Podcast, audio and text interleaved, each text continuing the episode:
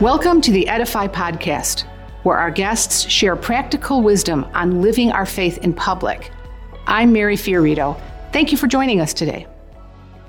Our guest today on the Edify podcast is Professor Sherif Girgis, Associate Professor of Law at the University of Notre Dame's Law School and the co author of the book, What is Marriage? Professor Girgis, welcome. Thank you for being with us today. Thanks for having me. So terrific to have you. Um, I've been so interested in talking to you because you have um, probably one of the most interesting backgrounds that anyone who can go to law school has, and that is clerking for a Supreme Court justice.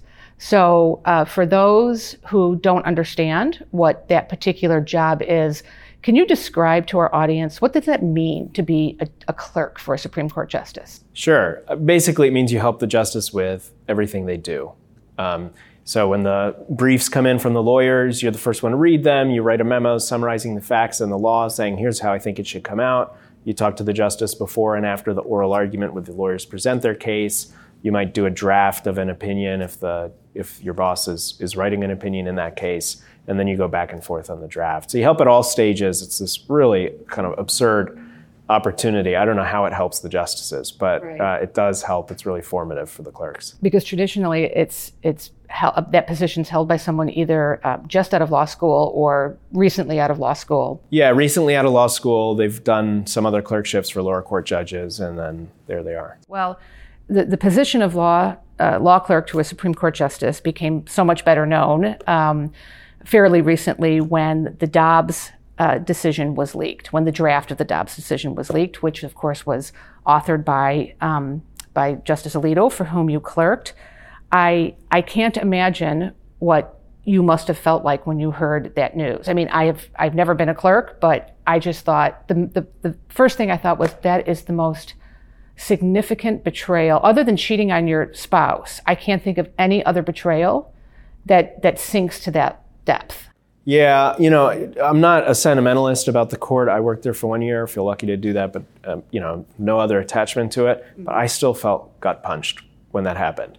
And I think it's for the reason you mentioned. It's such a betrayal of trust that I'm sure, I'm certain that for everybody I clerked with on either side of the so-called aisle, it wouldn't. It's not that we would have all thought the costs outweigh the benefits, it just wouldn't have even been an option on the table for us. It would not have occurred to us to do something like that because you're in a position of trust. You know, you're given a ton of access to what's going on in the court, and the flip side of that, obviously, is a lot of responsibility right. uh, to keep it confidential. What did you, uh, uh, other than feeling gut punched, as you say, yeah. um, did you? What were your other reactions? Um, I just immediately thought about how it would affect the court. Right. You know, the long term. You mean? Yeah, exactly. I mean, the the court operates on trust in a bunch of different ways, right? So the justices, I, I talked to every justice's clerk that was on a case that I was working on. The okay. Sotomayor clerk on the case, the Ginsburg clerk on the case, right. as much as you know the, the Justice Thomas. So again, clerk. for non-lawyers, if there's a particular case that's being heard, the justice would entrust you to go and talk to the other clerks about how they were going to rule. Yeah. So on each case, there's a clerk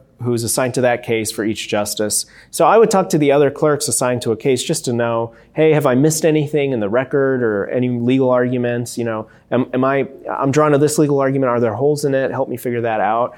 That kind of collaboration requires a lot of trust. Mm-hmm. Um, the, whenever a justice sends an opinion out, a first draft of an opinion out, that the norm is to send it to all of the justices, not just the ones who are going to vote with you on the right. case and wait till you've you know cleaned that up before sending it out.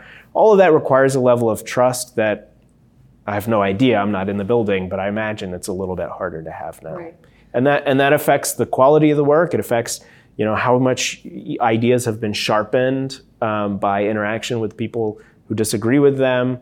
Um, it, it's you know, if if that's true, if those if that kind of trust wears down, then the work product is going to suffer for it. And there's few other institutions that operate in that um, in that kind of way where you have to have complete trust about about something. Yeah, and where it normally be, works. Right. I mean, you know, other organs of government are supposed to keep things confidential, but we're always hearing of leaks from the executive branch or what have you. Right. The court until the last few years, it was very rare to It was one of the leak. few institutions where you wouldn't have known that. That's I mean, right. things would Even maybe kind of trickle here out. and there. There'd yeah. be rumors, but I mean, really big deal cases where everybody's dying to know how it's coming out, and it's nine months between when it's decided and when it's released, and you know, very consistently, you wouldn't hear a word about it. Right. I, I would think the only other case that would have had this much scrutiny would have been Obergefell, and there were uh, there were rumors. Well, yeah, but there were not. But there was certainly not a, a draft opinion leaked. I no mean, way. The, I don't think that's ever happened. Yeah. The, yeah. Right. In the whole history of the court, it's one thing you know, uh,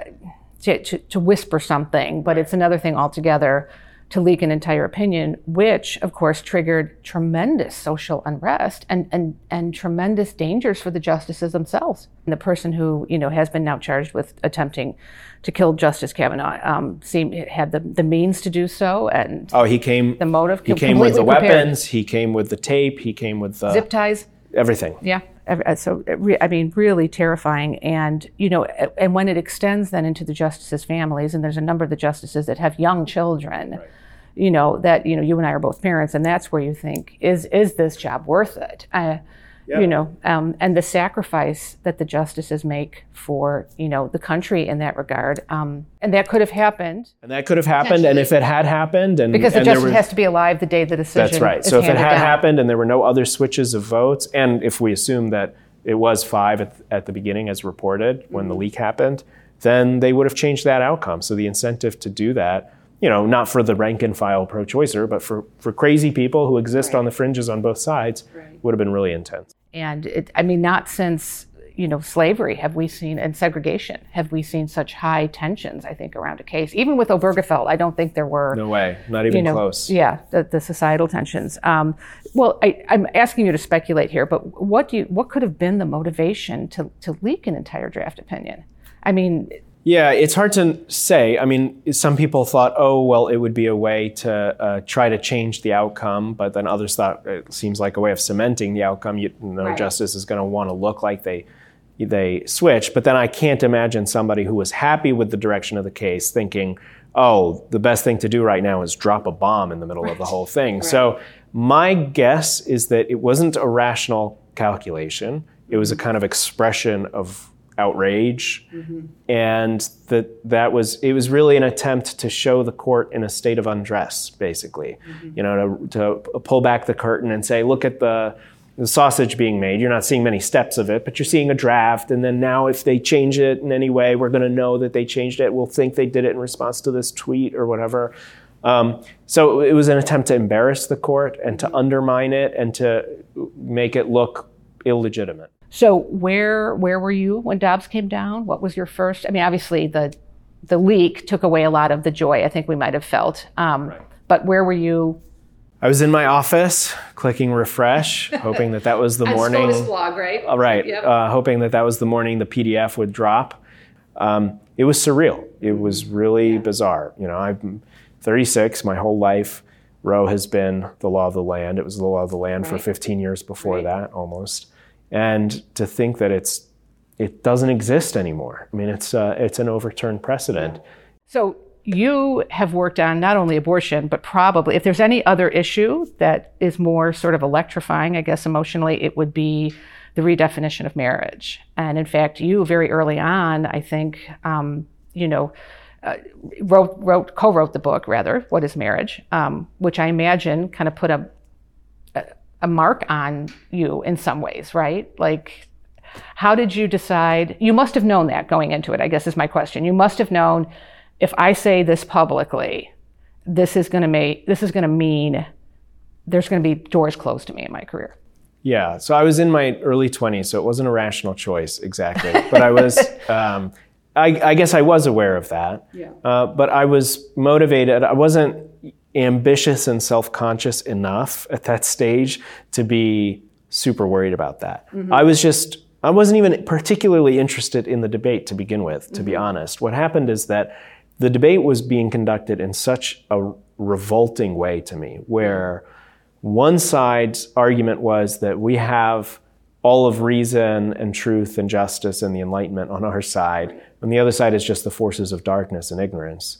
And I thought, no, actually, this is a much harder issue than um, the first side is letting on. There are deep tensions and contradictions in that side's view. And I also didn't want to be represented, if I have you know the more conservative view on this, I didn't want to be represented by the most shrill voices on that side of the debate either, Right. including some who say and think things I deeply disagree with and, and think are harmful.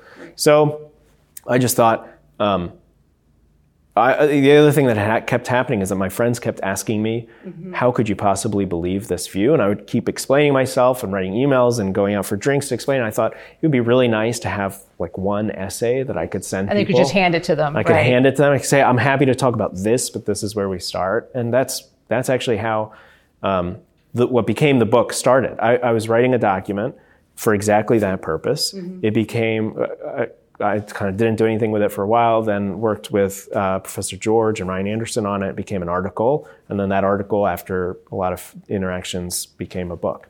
And I remember when someone, you know, gave me that for the first time and reading it and thinking, you know, this is what I've been looking for to help articulate, right? Again, to because it, it, the only other argument you were hearing on the other side is, you know, you're against equal rights and why do you care who people love? And, you know, just to be able to, to sort of formulate this, you know, why the government even got involved in marriage in the first place, it wasn't because it really cared about who you love at all. It was because children because marriage is a conjugal union, children could result, and and therefore you need to legally tie those children to their mostly to their biological fathers. That's right. Yeah, and, and what you're saying reflects the fact that it's not just a religious view, which was another thing that emerged in the debate. Um, it's it, it couldn't be just a Christian view or or or what have you, partly because it spans the world's religions and it also spans the world's cultures. And it was also articulated something like the kind of theory we give. So not just the j- top line, it's a man and a woman, but the kind of account of why that's true is something that you find in ancient Greek and Roman thinkers who had no connection to Judaism or Christianity. St. Paul didn't write letters to their hometown. They don't, they've never met a Hebrew prophet. Right. Um, but they came to the same view by reason. So it can't just be So it's part of the natural law, what we would call the natural view. law. Exactly. Yeah. Well, have you felt just in, in terms of your own um, your personal prayer life, your the way your has your faith been tested through any of this? Because you really have staked out um, very public, uh, very well articulated, but still very public positions on on both abortion and on the redefinition of marriage. Um, h- how does that, you know, feel to you just as a as a lawyer who is, you know, in a profession where I would think probably most of your colleagues in in the law as law professors would probably not agree with you. What, what's that like for you? You know, just personally. Sure. So um, I like to be liked. It's a, it's a vice. Right, It, yeah. it can be a vice. It's probably a vice in me. But um, so it's been a test of that, of the ability to mortify that desire. I love hanging out with people. I love being on very friendly terms with people. Mm-hmm. And I take it for granted that any given person I run into could be a friend. And for a lot of people, this is just a non negotiable obstacle to that. Um, it, it definitely, I'm sure, has closed some professional doors, many professional doors, but it, it also opened some. I think I got opportunities professionally that I wouldn't have otherwise gotten because I was the one person or the one person who had co authored anything giving a kind of academic account of this sort of issue. Um, and I think it was good for me. I'm glad that it happened at a stage where I was not calculating and ambitious because it was freeing. It, Right. it, you know, you've been tied to the mast. Now all of your new friendships and professional relationships are built on a foundation of transparency and clarity. Like this is who I am. Um, I, I love to talk and befriend people I disagree with, but um, I'm not. Gonna, I don't have to hide anything that I think. I got a lot of people's exact opinions of it on Facebook, which was a big thing Right. at the time. Um, but it's good. I think it's a great exercise to be forced to, and all of us need this in different contexts, to be forced to be able to stand your ground and say, you know, Yeah. this is this is something I've thought deeply about. I'm very open to counter arguments. I'm I'm more after the truth than I am after sticking to my own views, but it is where I stand right now, and I'm willing to take a hit for it. Well, I saw that Justice Amy Coney Barrett is um, has apparently authored a book, and a number of the the reviewers and things that work with this particular publishing company have written a letter to the publisher saying they shouldn't publish the book. We're for f- free speech, except just not this, not this speech.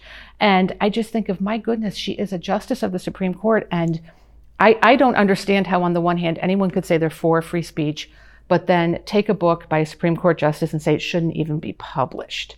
And that seems to me, um, and you may have had these kind of encounters with your book as well, that people are afraid of the arguments because they're so good. I mean, the way you, I mean, it's not a huge book, it's not a tome, you know, it's a, it's a very well done book, but it lays everything out so clearly and articulately. Did you have any of those kind of experiences where um, bookstores wouldn't sell it, for example, or people didn't want to have you come and talk, or yeah, there's definitely so on the last point, people do sometimes think, oh, it's it's an injustice to the to the LGBT community to even bring somebody in to debate this issue. Mm-hmm. And so a lot of times when a university or some chapter, student chapter at a university would want me to come in and debate somebody, they wouldn't be able to find an opponent because everybody thought they'd be platforming or dignifying a view that it's not worth discussing. Oh, it would be like bringing somebody in to debate the merits of slavery or something. So um, that happens a lot. I think that you're right that that's a kind of departure from an old school liberal view um, which is still had by some mostly older people who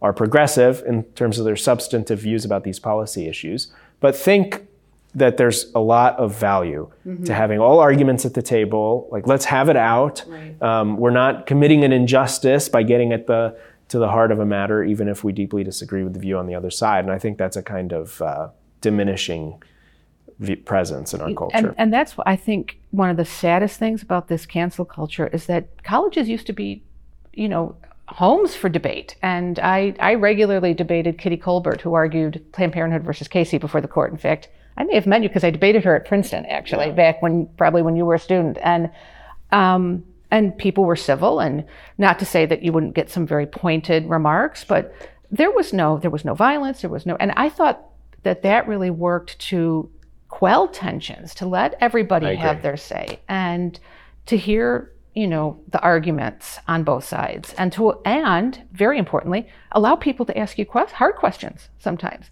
Um, what what did you think about? I think I, I, know the answer to this question, but this this recent um, experience uh, at was it at Yale's law school, where so much of the student population got up and walked out of a particular talk. I just I was so discouraged by that because I thought if you are supposed to be lawyers, I remember the first thing they told us you have to you've got to argue the, your your opponent's side for right. this particular that right. you, you that's how we were trained and now we're not even going to listen to what the opponent has to say. Yeah, the dean of my law school says that if you're afraid of arguments you dislike, that's like a doctor, and, and you're a lawyer, that's like a doctor being afraid of blood or something. Mm-hmm. Like that's right. this is what you work with, and that's how our adversarial justice system works. Right. Um, so I, yeah, I think that's because really. You're a graduate of Yale as well. I am a graduate of Yale Law School. Yeah. yeah. So it, so for better or worse, it's um, you know there's a lot of good at Yale, but I think that is a, a, a serious problem with the culture there, mm-hmm. and it's mm-hmm. not just at Yale. That's a very discouraging thing to see come out of the the, the elite law schools, and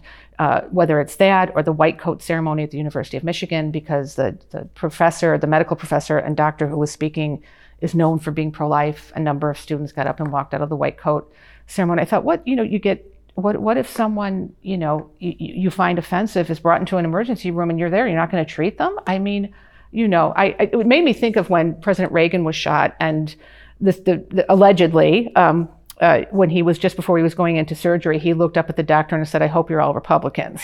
And the doctor replied to him, Mr. President, today we're all Republicans. Yeah. And I mean, what, you know, you had those beautiful moments, these unifying moments that we used to have are, are so few and far between now. I find that just, just as a Catholic, I find that so distressing. It is. And, and I think we need to, you know, in our own little corner of the world, do what we can to overcome that. So I had friends in grad school, for example, some of whom stopped talking to me because of my mm-hmm. views, but some of them who felt equally strongly that I was wrong and that the, the view is deeply harmful right. became some of my closest friends because they saw debate and discussion of those things as opportunities, not right. threats. They thought that we can both get something we both want mm-hmm. which is a deeper understanding of this area, hopefully progress towards truth and knowledge mm-hmm. if we debate, even if we disagree on it, on the substance at the beginning and for that matter at the end. Right. So there is still a common project that we both share and we can build a friendship around it. Mm-hmm. It's not something to work around. Right. Um, and and you know those some of those are my deepest and richest friendships. Well, one of the things you discuss in your Edify video is the damage that no fault divorce has done. Can you expound on that a little bit more. I mean, because most people say, you know, if two people they fall out of love and they get divorced, what does it matter to you? Yeah. So the the main reason that every law, every society that we're aware of in history has regulated marriage is to try to encourage people to stay together when they're in the kind of relationship that might make kids, mm-hmm. uh, because of the enormous damage for kids who had no say in the matter, and also for society when kids aren't reared um, by the, their, their, their mother and father. Right. Yeah. So, um, so to say that you know we shouldn't try to inc- no fault divorce is basically a way of saying we are no longer trying to put any pressure on you to stay together. Mm-hmm. You don't even have to give a justification for splitting up. That's effectively what it means in practice. That's certainly how it's carried out. It's a lot easier to get out of a marriage contract than it is to get out of any other contract. So I think that that's um, that's really bad because of all the things that we were trying to avoid by regulating marriage in the, in first, the first, place, place. Right. Right. I mean, and the the broken hearts, the broken homes.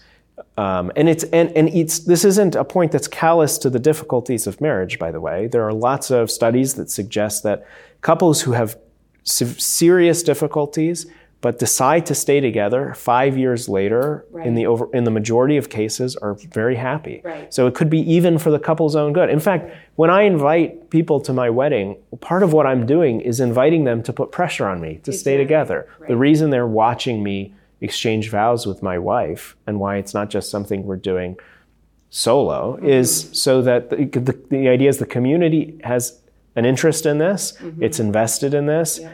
and we as well as the community have an interest in the community encouraging us to stay together. We do that partly through culture and partly through law. And no fault divorce is a direct repudiation of that. Right, it is. And of course, you know, as Catholics, we look at it as an, in a sacramental way. In the diocese where I live, there's a we always have a golden wedding anniversary mass every year for people who've been married 50 years. And you know, the media like to show up at that, and they always ask, you know, what's your advice for? It? And I just remember one man saying, you know, we we had some rough years, and he didn't say like we had some rough days, we had some rough moments, we had some rough years. There were years like we didn't speak to each other, you know, except on, and you just think, but you get out on the other side of that, and they've been together 50 years, and you know, um, you, when you think about it in contractual language, of course, not just sacramental language, but contractual language, like, you know, this is the person you're signing up to do this with. That's the point of a commitment. I mean, if if this other person was going to always spontaneously be the person you most want to be with. You don't need a commitment right. because you're just going to spontaneously be with them anyway. Right. The commit the whole point of a commitment is to kick in when you would otherwise want to do something else, right. when you would want to leave. And so it's the difficulties are not they're they're part of the package deal. And they're if we think commitments are valuable, we think sticking it out through difficulties is valuable because otherwise there's no reason. Well, you know, as as we wrap up here, um, we're seeing fewer and fewer um, young people, people in their 20s and 30s marrying now. Cohabitation, you know, uh, really significantly soaring.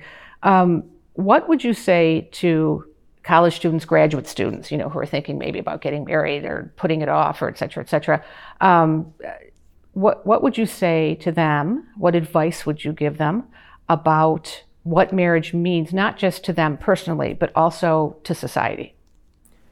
Yeah, well, I, uh, as I was saying earlier, I think all of society has an interest in healthy marriages because you are, you know, God willing, in the ideal case, you are doing something that society absolutely needs and that no one but you can do, mm-hmm. which is to care for this, this completely vulnerable, innocent, precious, and totally helpless new human life, which without your help, will do much worse and will be less capable of contributing to others and will be will require more help from others. And the flip side of that is that you're doing a real contribution to the whole community mm-hmm. by being really good parents to these particular individuals. Mm-hmm. Because we know that the benefits for children who grow up in intact homes, sociologically and emotionally, and um, exactly. even in terms of like how much income they go on to make, that sort of thing, they're all they they score in every every metric. They score higher.